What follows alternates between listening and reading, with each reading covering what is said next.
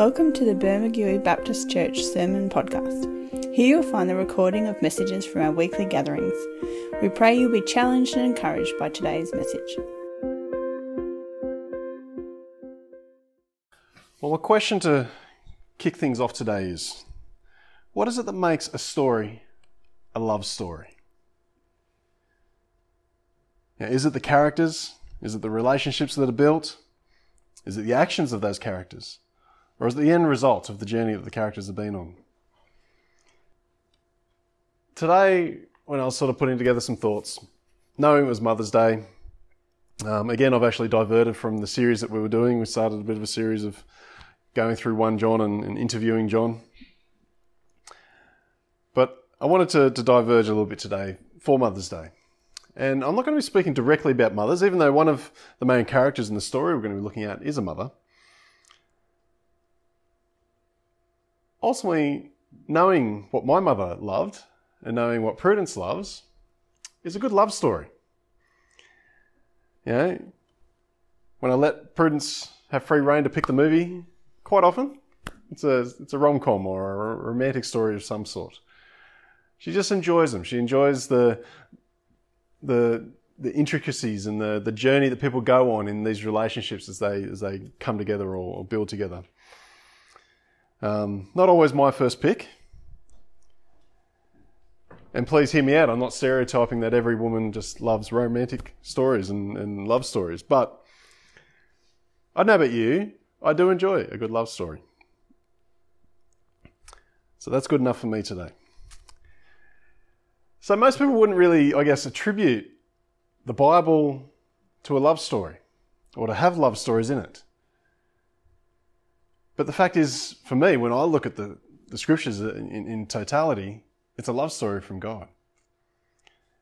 It's a love story of Him desiring to be in relationship with us, of Him going to all measures that that relationship can be restored.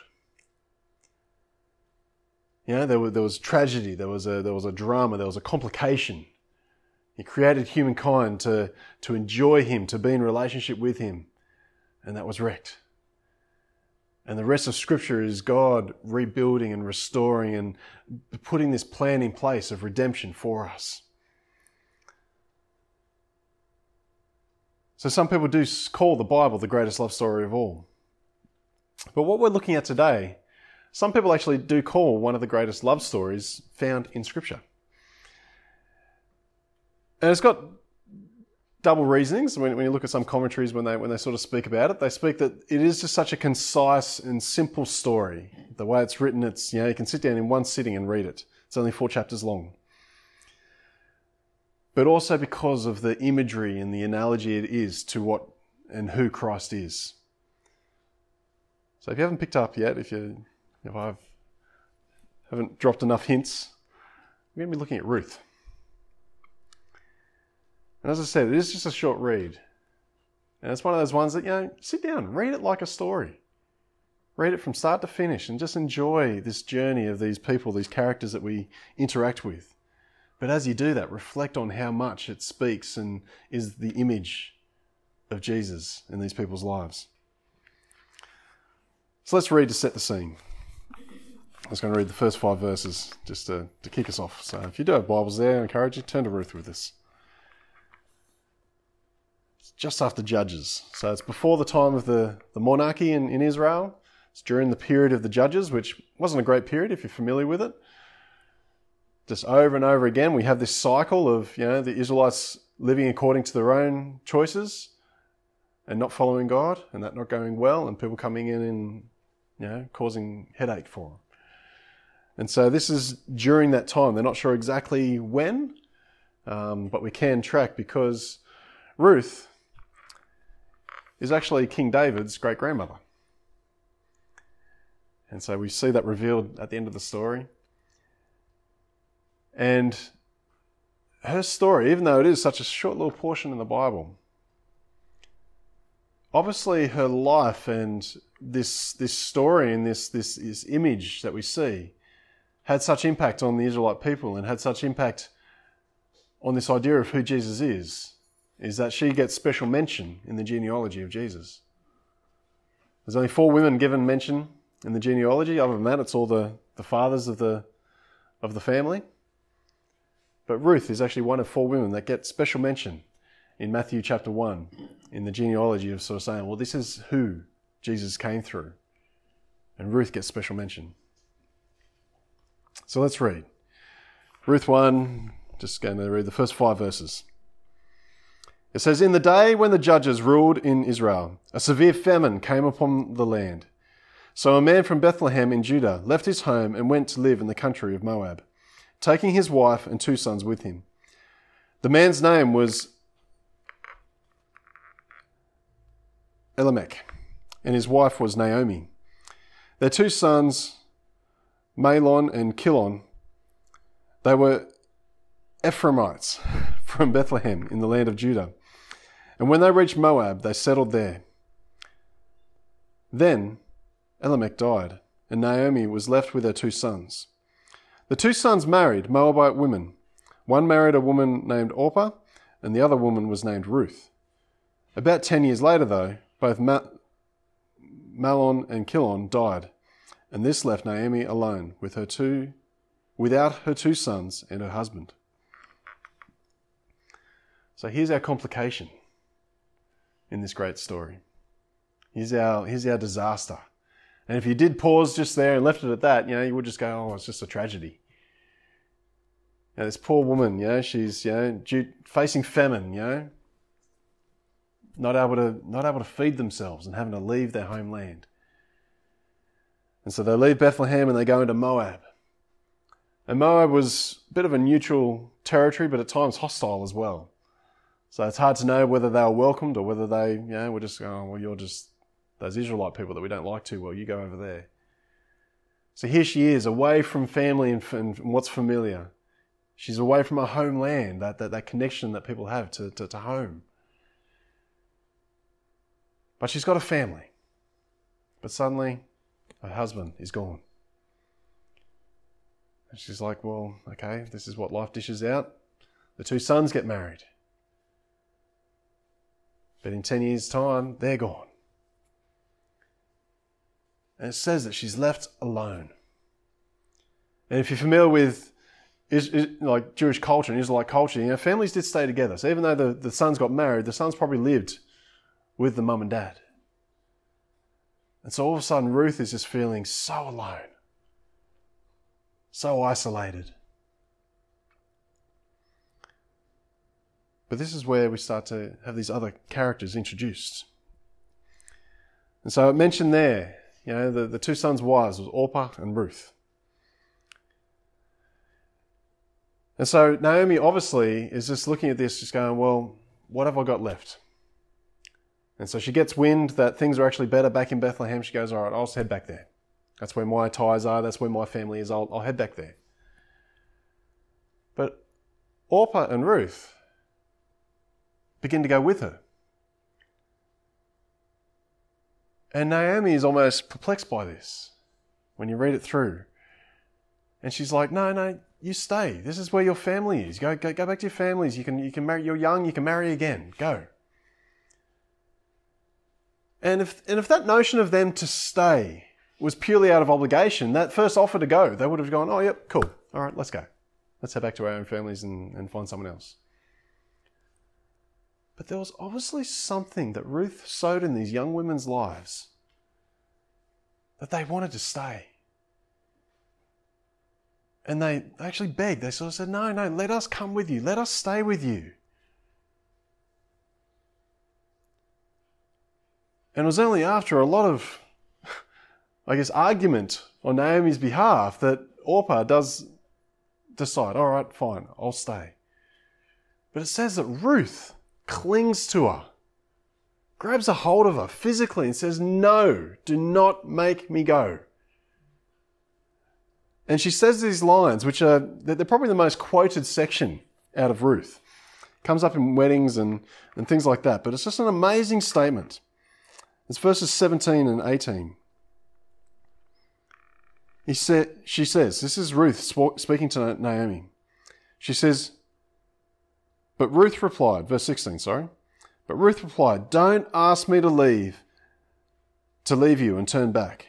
Wherever you go, I will go. Wherever you live, I will live. Your people will be my people, and your God will be my God. Wherever you die, I will die, and there I will be buried. May the Lord punish me severely if I allow anything but death to separate us. You know, that's so much deeper than just obligation, isn't it?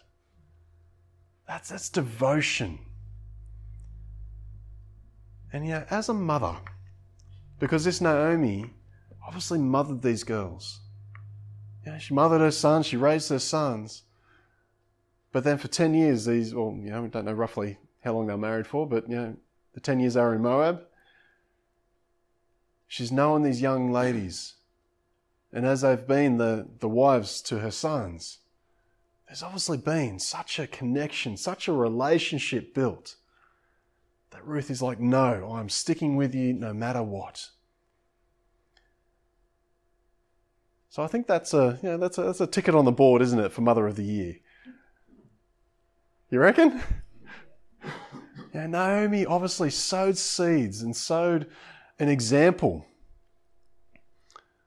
in these young girls' lives that just was such a witness that they said, No, I'm willing to give up my culture, my land, my people, my extended family, everything I'm familiar with to come with you to your land. Yeah, that's that's devotion. That's that's witness. If we want to talk about you know what it means to be a good witness, let's have a look at Naomi. She obviously laid such good seeds in these young girls' lives that they said, No, we're sticking with you. So Orpah goes back. Little side note for everyone here. Orpah is actually where Oprah got her name. Her mother spelt the name wrong in the birth certificate. She was meant to be Orpah. Her mother got got the name from the Bible, but on the birth certificate spelt it wrong, and that's why we have Oprah. Anyway, Side bit of information I picked up somewhere in the nether. Gotta love how these random facts just stick in your brain. So the story continues. They return to Bethlehem. So Naomi, coming back to her family, a widow, and Ruth, a Moabite, coming into the land of Israel as, a, as an outsider, as an alien. And so, as was the custom of that land, there wasn't you know, social security, there wasn't um, widow's pension or anything like that. And so Ruth and Naomi had to try and figure out, oh, how are we going to survive here? And so the land of Israel actually had laws in place and, and practices in place to look after the poor, to look after the widow. And so what Ruth did was that, you know, Naomi was older, obviously, and so she stayed wherever they were living. And Ruth went out into the fields and started gleaning. And this term gleaning was that the farmers, it was practice and, and actually written into law in Leviticus that the farmers wouldn't strip the field completely, that they'd leave the outer edges, they'd leave the corners of the crop so that the poor could come in and, and, and do their own little bit of harvesting to feed themselves. And so that's, that's what Ruth starts doing. She goes into this field, she follows behind the harvesters, so there's a, there's a, there's a team of people doing the actual harvest, and she just sort of follows along and picks up the scraps and harvests the, the uh, own bits along the edge. Know, no help, no real sort of supporting that. At times, I'm sure they got pestered and told to, to buzz off or things like that at times. Who knows? But it just so happens, and this is where the, the beauty of the story starts to unravel. It just so happens that this field that she starts to work in is owned by a man named Boaz, who is actually one of uh, Naomi's relatives. And Boaz comes into the field and it's obviously towards the end of the day, and he notices Ruth. And he asks his workers, Oh, who's this lady out here gleaning off our fields? And they go, Oh, that's, that's Ruth. That's the Moabite girl that, that, that came back with Naomi, your relative. And they say she's been diligent and working hard all day. You know, she's barely taken a break. So they obviously noticed something about her that just captured them. And so Boaz approaches her I'm just going to read a portion. Uh, we're in chapter 2 now, verses 10 to 13. Because Boaz obviously notices something. Obviously, something captures his eye. And so he says to Ruth, he says, Hey, you know, keep coming back to my field. I'm going to make sure you're looked after here. I'm going to tell my workers not to bother you. You know, just, just know you can come here and you're welcome here, basically. And this is what Ruth says. It says, Ruth fell at his feet and thanked him warmly. What have I done to deserve such kindness? She asked. I'm only a foreigner. Yes, I know, Boaz replied, but I also know about everything you have done for your mother in law since the death of your husband. I have heard about how you left your father and mother and your own land to live here among complete strangers. May the Lord, the God of Israel, under whose wings you have come to take refuge, reward you fully for what you have done. And she finishes, I hope I continue to please you, sir, she replied. You have comforted me by speaking so kindly to me, even though I am not one of your workers. So Boaz obviously had heard the story of, of Naomi. And seeing that this was the Ruth that everyone had been talking about that had returned with Naomi, he's just like, no. Good on you for what you've done. And this continues. He later shares a meal with her, invites her in you know, with the workers and shares a meal with her. And then after that, he actually instructs his workers. He actually says, hey, deliberately leave some crop.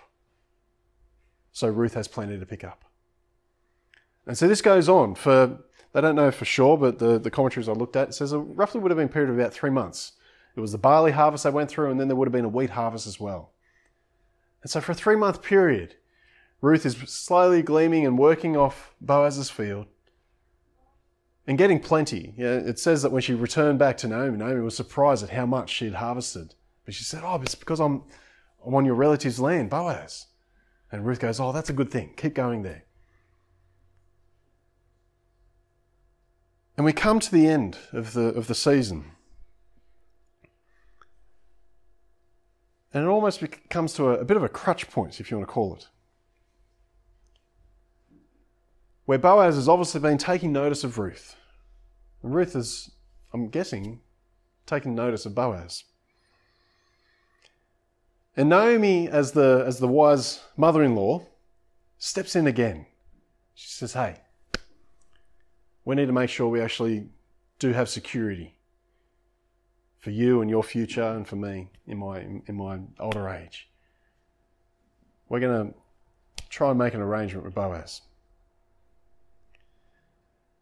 And what she instructs Ruth is quite a, an odd little thing. Is that she instructs her to essentially sneak into the area where Boaz was. Boaz was was was um, sorting out the the wheat as they did. They threshed out the wheat and got, got got rid of the chaff and that sort of thing. And she knew that Boaz would probably work into the night and sleep in the in the space that they were in.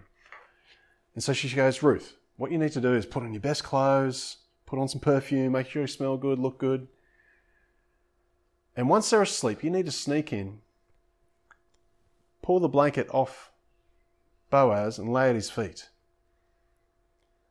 And as the story unfolds, Boaz, obviously, obviously feeling a bit of the chill of the night, wakes up and goes, Oh, where's my blanket? Looks down and realizes there's this woman lying at his feet. And this is what happens. Where are we reading? Chapter 3, verse 9.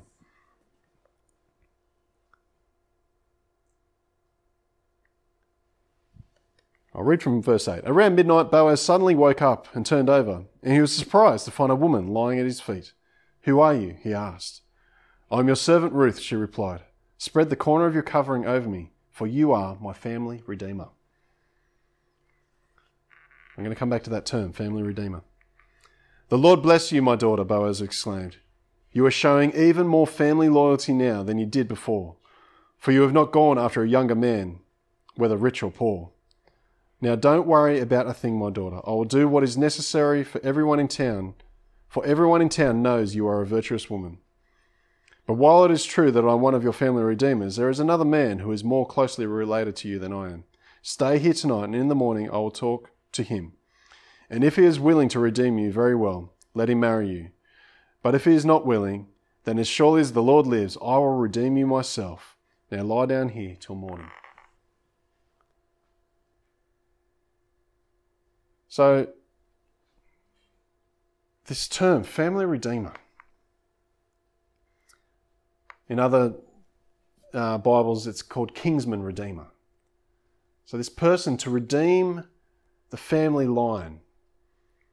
So, Amalek had died and his sons had died. And in that culture, you know, the name, in a sense, sort of like our surnames, get carried on by the male. And so the ownership of land and the ownership of assets got carried on through the males, didn't get carried on through the females. And so Naomi had lost all that. And so to carry on the name of the lost husband and, and, and, and brother to the family, one of the other families, one of the other cousins or brothers could step in as the kinsman redeemer and redeem that family line. But what that meant was not only to take on the property and the assets of the family, but to take on the widows. And quite often to take on the, the wife. So it, was a, it was a dead brother that died, they would take on that wife as a second wife and bear children to her that would take on the name and the, the heritage of the lost member of the family. Does that make sense? so that's what Boaz is talking about here. He's sort of saying, oh, look, you know, I'm willing to be your kinsman redeemer. But there's a complication again. He sort of says, but there's actually one more that's clo- more closely related. So he's got first right to it. But he honours Ruth. He says, You've done something so great. You've stepped out and initiated this, this action of, of, of redeeming. And we see in that this idea of the kinsman redeemer is actually mirrored in Jesus. There's, there's, there's, portions in Scripture where they relate to him as our kinsman redeemer. In that humanity has been broken off from the family of God. Because of sin, we lost that connection. It's as if we, we died to the family of God. And the only way for us to get back, you know, there's nothing we could do. We're, we're, we're dead. We're broken from it in our sinfulness. And what it took was someone to step in as our kinsman redeemer. It's not something that we could ask for, it's not something we could um, demand, it's not something that we could pay for. It had to be a willing choice. And just like Boaz was willing to step in and say, Yep, I'm, I'm happy to be your kinsman redeemer, is the same way Jesus came down and said, No, I'm willing to be your redeemer. So, this grace that Boaz offered, you know, Ruth didn't deserve it, Ruth didn't earn it. Boaz voluntarily, willingly offered it. And so, just to address that complication, in chapter 4, Boaz goes into the, the city at the start of the morning and says, No, where's this, where's this, um, this relation? And he calls him and says, Hey, I've got some business to talk through with you. And they call witnesses. This is how it's done in the day, sort of like having a lawyer sit next to you or something like that. So he called 10 witnesses. He says, Hey, got to have a talk to my, my, my brother here or my cousin here. Let's work this out. And so Boaz says, Hey, there's land that's that's belongs to um, through Naomi. Are you willing to redeem her? And at first he goes, Well, yeah, sure. He goes, Oh, well, just so you're aware, to do that, you also need to marry Ruth, the Moabite. And we don't know what the motivation of, the, the other relative was, but he said, Oh, look, nah, sorry, I can't do that. Can't take on another wife, can't take on another family. I don't know. and I could just imagine Boaz going, yes.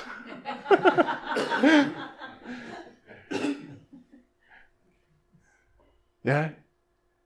I wonder if there was that tense bit of silence when he'd asked the, the relative, going, Are you willing? Do you want to take on Ruth as your wife?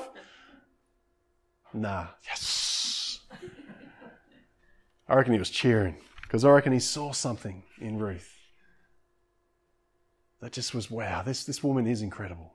This woman just showed such devotion and such, such honor to her mother in law. You know, what better woman would I have as a wife? And so we have the, I guess, the, the roundup and the, the, the, climax of this beautiful love story. So Boaz took Ruth into his home and she became his wife. When he slept with her, the Lord enabled her to become pregnant. She gave birth to a son. And then the women of the town said to Naomi, and I love this, they, they, they don't go to Ruth. Know, Ruth, Ruth had this baby, but they go to the, the grandmother and say, Good job.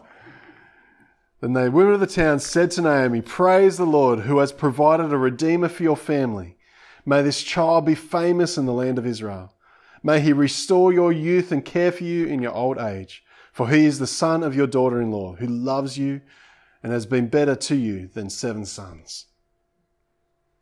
Naomi took the baby and cuddled him to her breast, and she cared for him as if he were her, her own. The neighbor women said, Now at last Naomi has a son again. And they named him Obed, and he became the father of Jesse and the grandfather of David.